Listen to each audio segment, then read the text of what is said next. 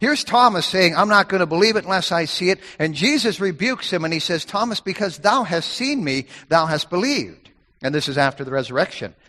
He said, Blessed are they that have not seen and yet have believed. Do you believe? I want to talk about living above sea level, S E E, the level that we can see at. In other words, not going by sight, but going by faith, living by faith living above sea level. I said a moment ago, to the world, seeing is believing. But to a Christian, believing is seeing through eyes of faith. We just believe it because God said so.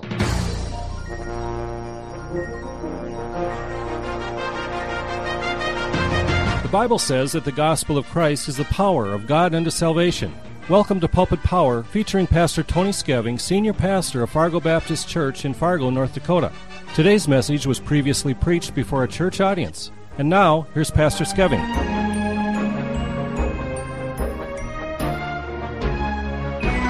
Let's take our Bibles, please, and turn to the book of Hebrews, if you would, the 11th chapter. Hebrews chapter 11. Somebody asked me a question this last week as I was teaching in Bible college, and they, they said, Pastor, uh, what subjects do you like to teach on the most? And I rattled off a couple, and then it came to me one I really like to preach and teach about is faith. Faith. Faith. Now, the world says seeing is believing, right? But a Christian says believing is seeing through eyes of faith.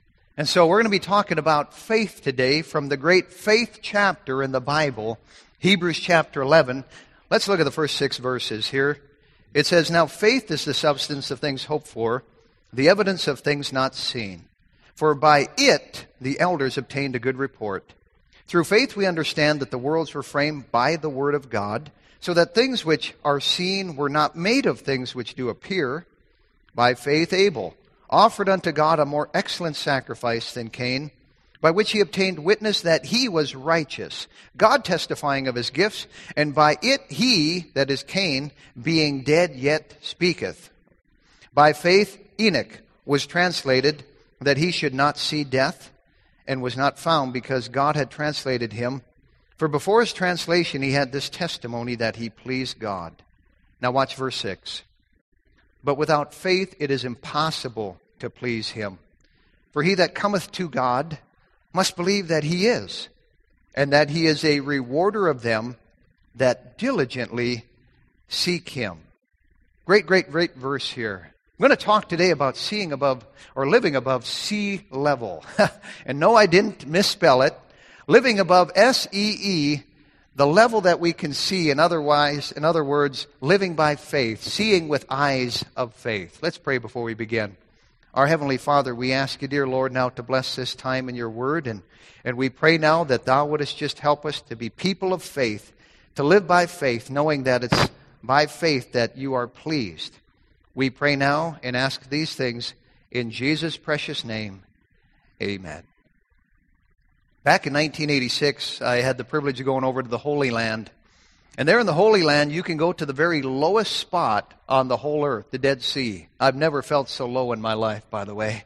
But it's actually 1,388 feet below sea level. Then you can go to Denver, Denver, Colorado, for a Rocky Mountain High. It's the mile high city because it's actually 5,280 feet above sea level. And then you can live in the Red River Valley, where the average is about 900 feet above sea level. And, and all sea level is, is a barometer of elevation. It kind of tells us, using the sea or the ocean as the standard, it tells us roughly how high we are or how low we are, wherever we are in the world. Well, I want to talk about living above sea level, S-E-E, the level that we can see at. In other words, not going by sight, but going by faith, living by faith, living above sea level. I said a moment ago to the world, seeing is believing. But to a Christian, believing is seeing through eyes of faith. We just believe it because God said so. In John 20 and verse number 29, Jesus saith unto him, Thomas, because thou hast seen me, thou hast believed. Blessed are they that have not seen and yet have believed. Notice where the blessing is. It's on really you and me because we haven't seen the Lord. Here's Thomas saying, I'm not going to believe it unless I see it. And Jesus rebukes him and he says, Thomas, because thou hast seen me, thou hast believed. And this is after the resurrection. He said, Blessed are they that have not seen and yet have believed. Do you believe? If you do, you're blessed. The Lord said, Blessed are they which have not seen and yet have believed. You know, the Bible says also over in 1 Peter 1 and verse 8, speaking of Christ, whom having not seen, ye love. In whom though now ye see him not, yet believing, ye rejoice with joy unspeakable. Notice, you see him not, yet you believe, and as a result, you rejoice with joy unspeakable. Both of these verses are saying something that you're not going to see God. You're not going to feel God as far as touching Him. Uh, that's kind of a, a problem for some, not being able to see the invisible. In fact, the African impala has a problem. The African impala actually is a, a creature that can jump 10 feet high and 30 feet long with very little running start. Yet you can encage him, you can put him in a zoo, and hold him in with nothing more than a four foot fence. You know why? Because the African impala will not jump anywhere where it can't see where its feet are going to land. And so it sits in this prison of its own making, really, easily able to get out, but not having the faith to jump. Reminds me of a lot of Christian people. I mean, there's, there's something out there, but they won't take that leap of faith. So let's talk about faith from this passage here. And as I look at this, I see, first of all, what I call the words analysis of faith. The Word is the Bible. What's the Bible's analysis of faith? Well, it tells us in verse 1. It says, Now faith is the substance of things hoped for, the evidence of things not seen. Here's God describing faith, and it's absolutely simple. In fact, it's amazing to me how people will not believe something so simple as faith. Actually, it amazes me how people won't believe the truth. Friend, we have been wired to worship. Never forget that. We know there's somebody bigger than us. God's put that within us. We're born with it, this desire to worship. The animals don't have that. Only man has that. We know there's something higher, and God has wired us to believe in something. So Christians come along and they witness to folks, and they tell them God's simple plan of salvation. It's by, by putting our faith and our trust in the finished work of the Lord Jesus Christ. But you have people and they're trusting in other things out there. They're trusting in their baptism to save them. They're trusting in their good works to save them. They're trusting in some kind of a, a ritual and, and, some kind of a list that they have of things that, some very outrageous, that they think they have to do or believe in in order to get to heaven. Well, the fact is, God has wired us to believe in something. And yet, when you give people the truth, most of them reject it. And that goes hand in hand with what Christ said in Matthew 7. The road to hell is broad and wide, many are on it.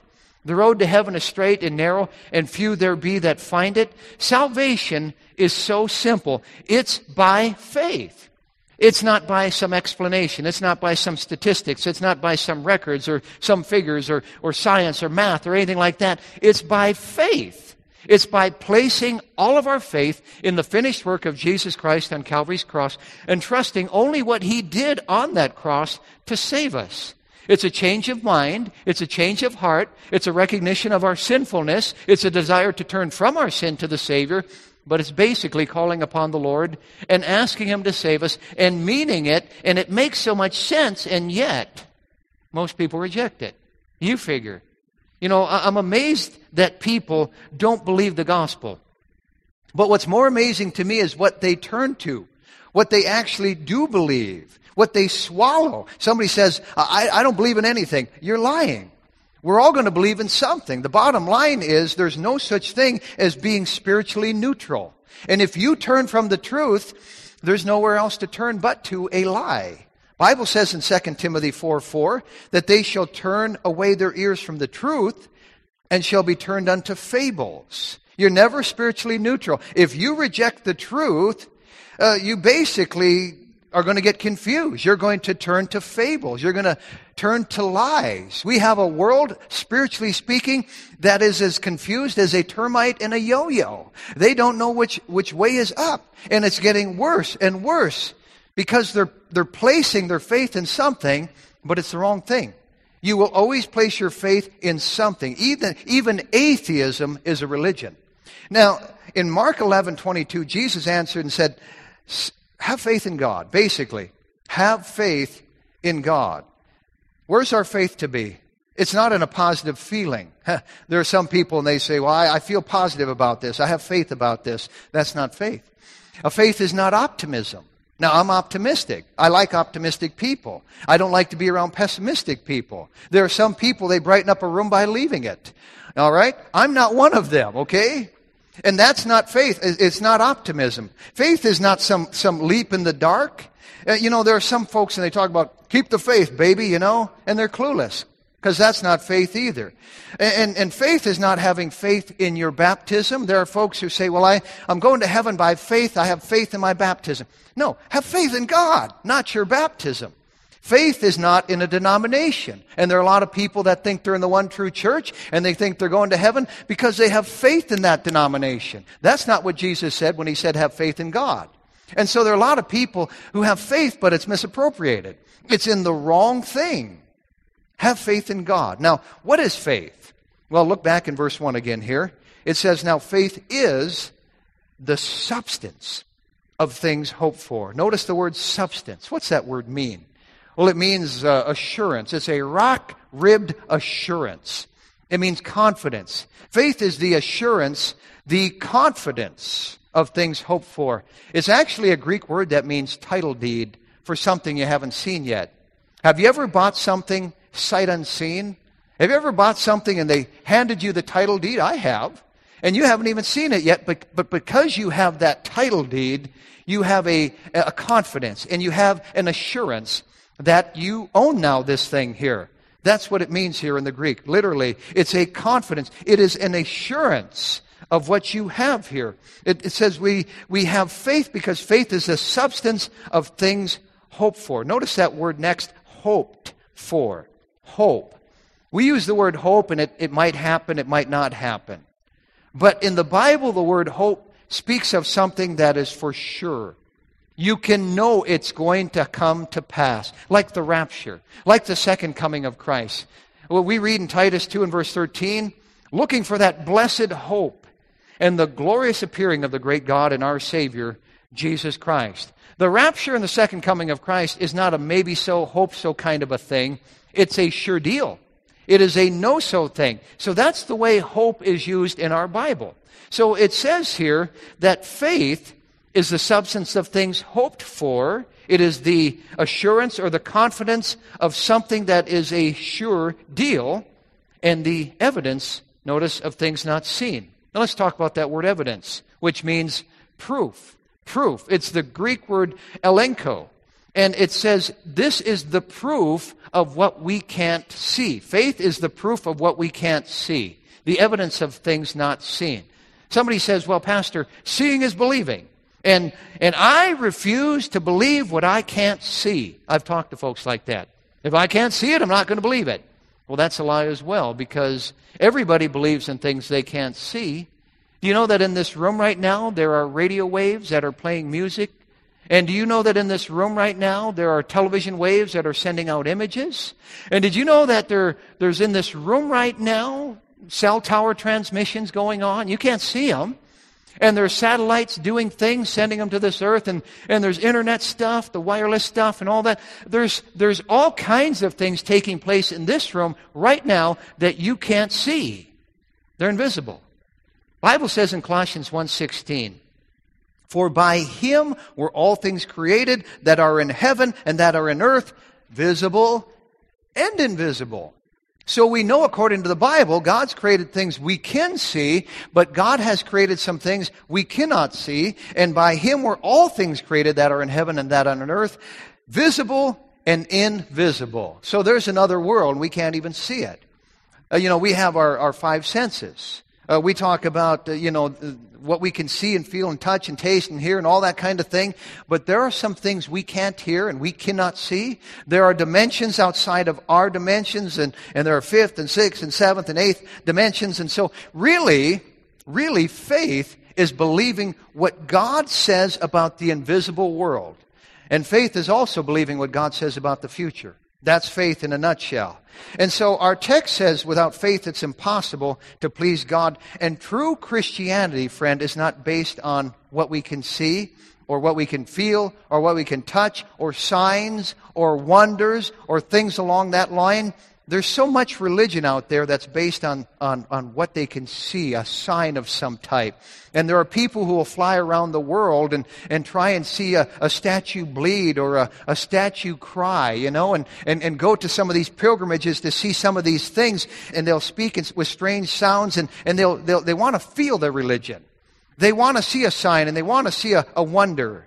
Well, notice in chapter 10, just a couple of verses back here of Hebrews, Verse 38 says, Now the just shall live by faith. Not signs, not wonders. The just shall live by faith. Somebody will say, well, well, preacher, don't tell me it's not real because I've, I've, I've seen the supernatural. I've seen these signs and I've, I've, I've sought after these wonders. You know what Jesus said about that? In Matthew 16, 4, he said, A wicked an adulterous generation seeketh after a sign. Why is that wicked to the Lord? Because it's the opposite of faith.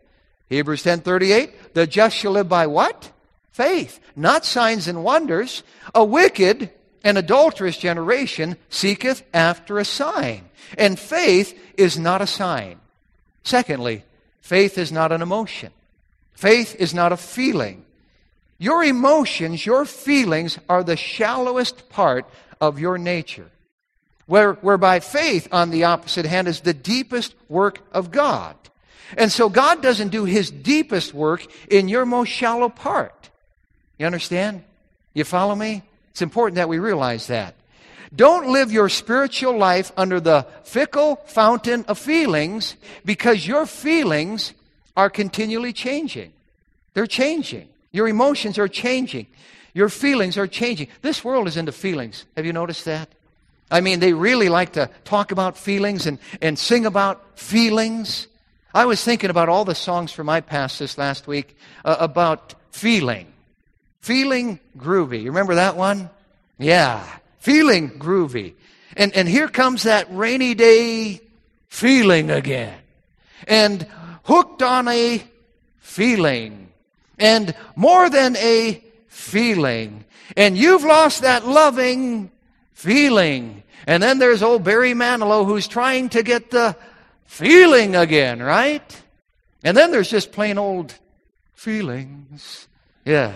Nothing more than feelings. We live in this touchy, feely society, and it spills over into our religion, doesn't it? We, we really are into the feeling. And I'm not against a good feeling. I, I, it feels good to feel good. Amen. And I'm not against that. But let me just say, feelings are fickle and stuff goes wrong. So faith is the opposite of, of signs and wonders and emotions and feelings. Faith is also the opposite of logic. Logic. We can be so logical. You know, at this church, over the 25 years we've been here, there, there have been a lot of things we've done that were not logical. You're sitting in one of them right now. There have been a whole lot of things that were illogical. And we could have really hamstringed ourselves by not stepping out by faith. I'm thinking of a young preacher right now, and, and there have been steps of faith he could have taken, but, but he was so calculated. What happens is you miss openings. You miss openings. God gives us these openings that we can leap into in faith, but we miss them. You know, I think of the uh, example in the Bible where Jesus fed the 5,000. There was this crowd there of thousands, and he, he's testing Philip. He's wondering, Philip, how are we going to feed all these people? We read about in John 6 and verse 5. When Jesus then lifted up his eyes and saw a great company, he saith unto Philip, When shall we buy bread that these may eat? Philip answered him, 200 pennyworth of bread is not sufficient for them, that every one of them may take a little. Notice Philip. And this is typical of Philip if you study the man. He's always carrying a calculator around. There's no doubt that Jesus asked him on purpose this question. Philip, Philip, what are we going to do with this? And it's not like Christ is stumped. The Bible tells us he knew what he was going to do. But here's Philip, and he's calculating, he's punching figures out here, and he comes up with this, this 200 penny worth of bread is not sufficient to feed all of them. We're never going to feed this crowd. And he did his calculations, but you know what he left out? He left out God. That's the problem with a lot of Christian people. We, we calculate everything, including, including tithing. You know, the Bible commands us to give the Lord the tithe, but, but we do the math, don't we? And we say, good night. I, I, I add this and I carry that one. I do this kind of thing. And, and there's no way I'm going to be able to tithe. Have you added God into the equation? Have you calculated God in? Did you bring God into your calculations? Years ago, Charles Kettering was the, uh, the head of General Motors. And whenever he needed something figured out that had puzzled him, he would call all his engineers in for a meeting. And he'd put a table at the door going into the room with a sign on the table that said, Leave your slide rules here. Because he said inevitably they would come in and you know, you know engineer you know, and, and, and they would sit down, he'd describe the problem, and without fail, one of them would pull out his slide rule and then eventually stand to his feet and say, you know, boss, this just won't work. So he said, leave the slide rules at the door. You know, there's some Christians who need to bury their slide rules and start living by faith. And the Lord here actually rebuked Philip in a nice way for this. We find here the word's analysis of faith. Verse 1 says, Now faith is the substance of things hoped for, the evidence of things not seen. So we see the word's analysis, but secondly, we see the wise attitude toward faith. The wise attitude toward faith. Many years ago, Adoniram Judson actually was, was on his way uh, someplace in the world, and he was uh, he was in a boat and they were sailing by, I think it was the western part of Indonesia, uh, near the island of Sumatra. And all of a sudden, uh, there was a knock on the, the cabin door of Adoniram Judson, and it was the captain. He was desperate. The captain said, We're not uh, moving. In fact, we're drifting. There's no wind, and we're heading toward this island. And there's heathen on it. And he said, I think they're cannibals. And he said, We need some wind to get out of here. And Judson said, If you'll set the sails, I'll pray. And the captain said, There's no wind. I'll look like a fool to the sailors. He said, No sails, no prayer. He said, Okay. So he went out and he set the sails. And Judson went to, to praying. And uh, a little bit later, there was another knock on the door, and it was, it was the captain again. And he said, You better stop praying. He said, We have more wind than we could handle out here. That's faith. That's faith. Set the sails. Now, notice verse number three here. It says, through faith, we understand that the worlds were framed by the Word of God, so that things which are seen were not made of things which do appear. You know what this verse is saying? God made the visible out of the invisible. And if we had time to go to Genesis, we could study that. But skeptics come along and they say, prove there's a God, because I can't see him. Prove there's a God, because I can't hear him. Well, look, if you can't figure out there's design behind nature, and if you can't figure out that there's intelligence behind the universe and behind the human body, then forget it. Honestly, you just forget it. You're, you're, you're refusing to look. Besides, notice verse 6 here of our chapter again. It says, But without faith it is impossible to please him. For he that cometh to God must believe that he is. Plain and simple. Faith honors God and God honors faith. You say, prove there's a God. God doesn't need me to defend him. God doesn't need you to defend him. The burden of proof really lies in the lap of the skeptic, of the cynic. It's his to prove. I mean, how did we all get here? I mean, it takes more faith to believe that, that nobody times nothing equals everything. You know what I mean? How did this all get here? And, and with its design behind it. Obviously, there's somebody very intelligent out there and very powerful that spoke this all into existence. Somebody says, uh, prove there's a God. Well, it's up to you to prove it. It's, it's your soul. It's your eternity. Uh, you do the math, all right? Prove there isn't a God. The finite cannot prove the infinite. Plain and simple. Never have been able to.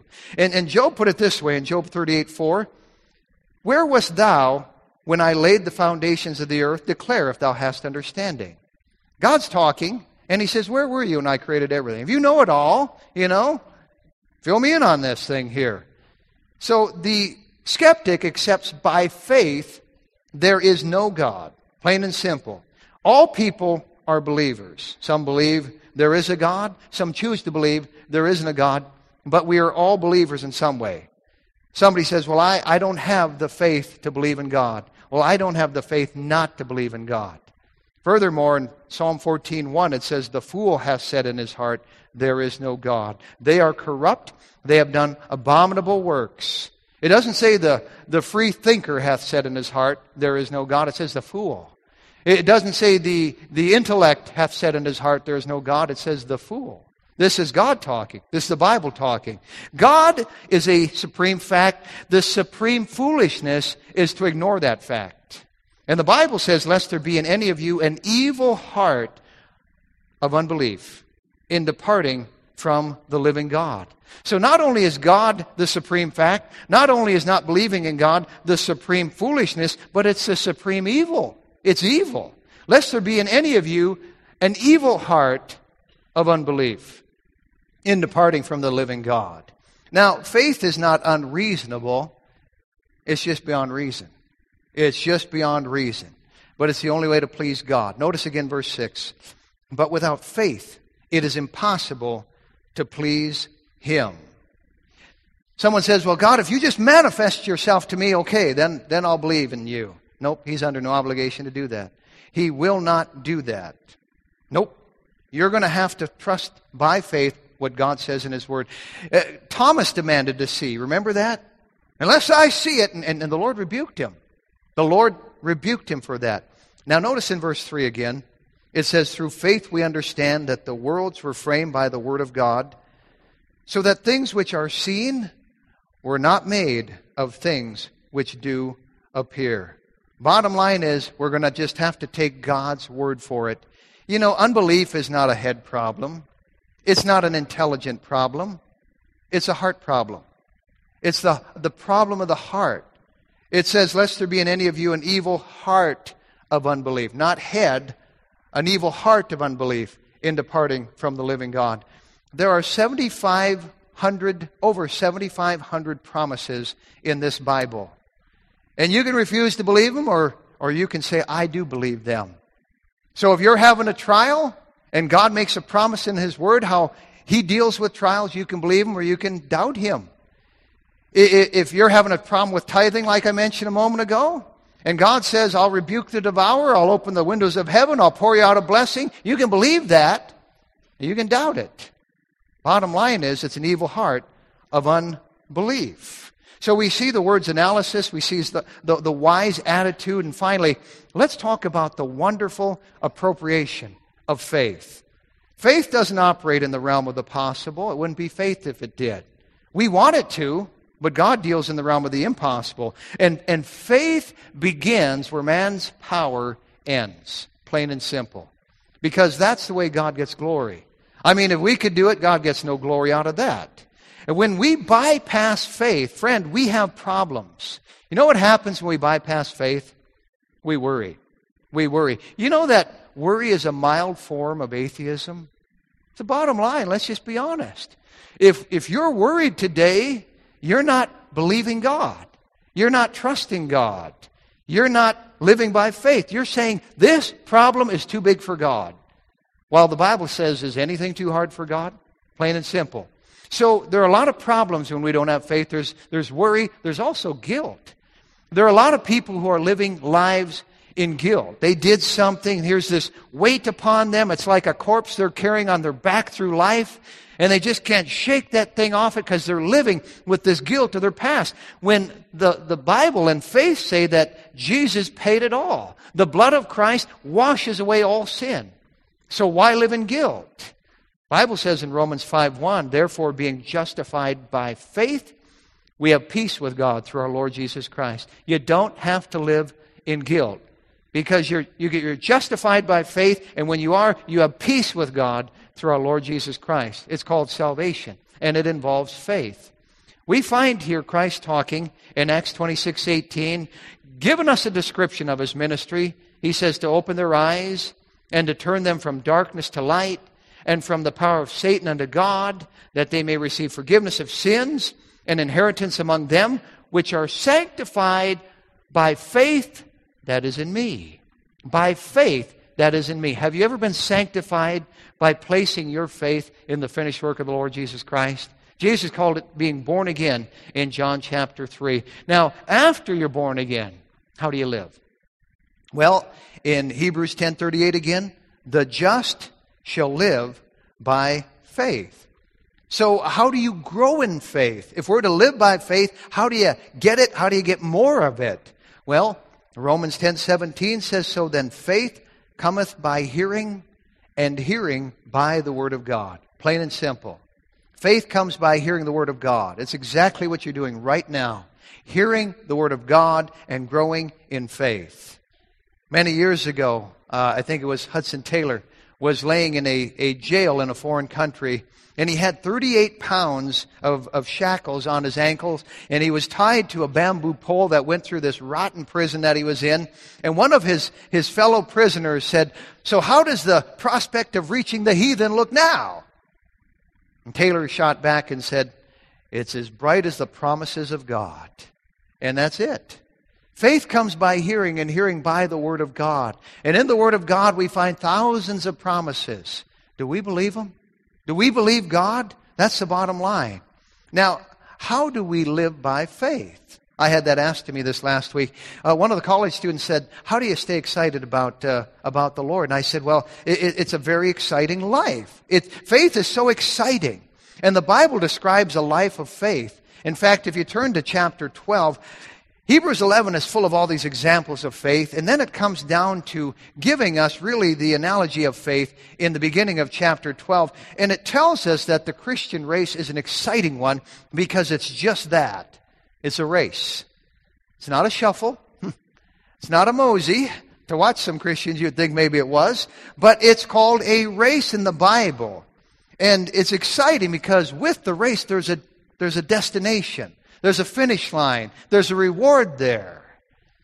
We find in Hebrews 11 the hall of faith or fame, but then we get into chapter 12 here, and in verse 1, it says, Wherefore, seeing we also are compassed about with so great a cloud of witnesses, let us lay aside every weight and the sin which does so easily beset us, and let us run with patience the race that is set before us. Now, what kind of a race is that? Well, it's a race of faith. And it's telling us here that we ought to be motivated by the saints who've gone on to heaven before us, those who've died with their faith in Christ, those who are watching now. Uh, we're surrounded by this, this ring of honor, this, this glorious gallery of the godly who are watching us from heaven. And they're cheering us on. There's Noah and there's Elijah and there's, there's Daniel, and that ought to motivate us. Now, notice also some things mentioned in verse 1 it says, Let us lay aside every weight. Notice that in the middle of the verse. What's a weight? What's a weight? A runner takes the weight off his ankles when he's ready to sprint. What's a weight to us as God's people? Well, it's not necessarily a sin. Sin is mentioned afterwards. A, a weight might be something we really could do without. It's not a black or white area, it's a gray area. It's something questionable, something that uh, we don't have to have in our lives. It's not doing us any good. And there are, there are those who will protest and say, well, is it wrong?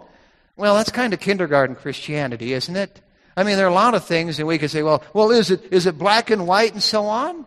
Well, there's good and there's better and there's best. What do we shoot for? Right or wrong? No. We shoot for better or best as God's people. So it's a weight, it's a gray area, it's something we really don't need, something that we could do without. And the Bible says if we're going to run by faith, get it off, get rid of it. Then also in verse number one, it, uh, it mentions not only the weight, but it says, and the sin which does so easily beset us. The sin, we know what that is, keeps tripping us up. It does so easily beset us. Every problem when it comes to faith is a sin problem. Somebody says, I can't believe because uh, uh, I'm, I'm an intellectual. No, you're a sinner. You're a sinner. That's the bottom line. That's why you don't believe. It's not a mental problem. It's not an intellectual problem. It's a sinful problem. If I had time to go through the Ten Commandments right now, I'd show you it's not intellectualism. It's a sin problem. Plain and simple. Try repentance, okay? Try repentance and faith. That's the cure for sin. Repentance and faith. Repenting from a hardness of heart And even God's people after salvation can lack in faith because of sin. We have some things in our lives, we have some weights, we have some sins. They're easily besetting us, and they're keeping us from having our prayers answered. They're keeping us from going forward and having uh, the love of the Lord in our heart and a fellowship with our Creator that God wants us to have. So we're to lay it aside. We're to be done with it. We're to move on, plain and simple. God does business with those who mean business with Him. And so we need to get to the place to where we say, I mean business. As God's people, maybe it's time we step out by faith. Maybe it's time we live by faith. Many years ago, there was kind of a, a, settler crossing during the days of the Old West during winter, and, and he was trying to make his way trekking westward, and he came across this body of water that he couldn't get around or across, but unfortunately, or fortunately, it was winter, so it was froze over, and, and he, he uh, looked at it, and it was kind of in, in uh, the early winter, so he wondered if it was safe to walk across. And so he got down on all fours and, and he began to crawl, and it was a long way across, and the sun was setting, and, and a, a wind started howling, a, a, storm kicked up, and he, he had spent probably two hours crawling on his, his hands and his feet to get across this frozen lake, wondering if he was going to go through, when all of a sudden he heard this singing behind him, and it scared him there in the, the dusk, and, and he turned around to see these four horses carrying this big sleigh full of lumber, and the driver was singing as he went, and he just went right by him. How would you feel? Hee haw, hee haw, you know? but that's like a lot of Christians who are on all fours, kind of crawling when it's time to walk, yea, run by faith. When D.L. Moody, that great Christian of the latter 1800s, was on his deathbed, his sons were gathered around him. And he made this statement. He said, Boys, if God be your partner, make your plans big. If God be your partner, make your plans big. I love that. Hebrews 11, verse 6 says, But without faith, it is impossible to please him. For he that cometh to God must believe that he is, and that he is a rewarder of them that diligently seek him. That's our text. That is what I call living above sea level. Amen and amen. You've been listening to Pastor Tony Skeving of the Fargo Baptist Church in Fargo, North Dakota. If you would like a CD of today's message, you can obtain one by sending a gift of $2 to Fargo Baptist Church, 3303 23rd Avenue South, Fargo, North Dakota, 58103. That address again, Fargo Baptist Church, 3303 23rd Avenue South, Fargo, North Dakota, 58103. We hope you'll join Pastor Skeving next time right here on Pulpit Power. Pulpit Power is a production of Heaven 88.7.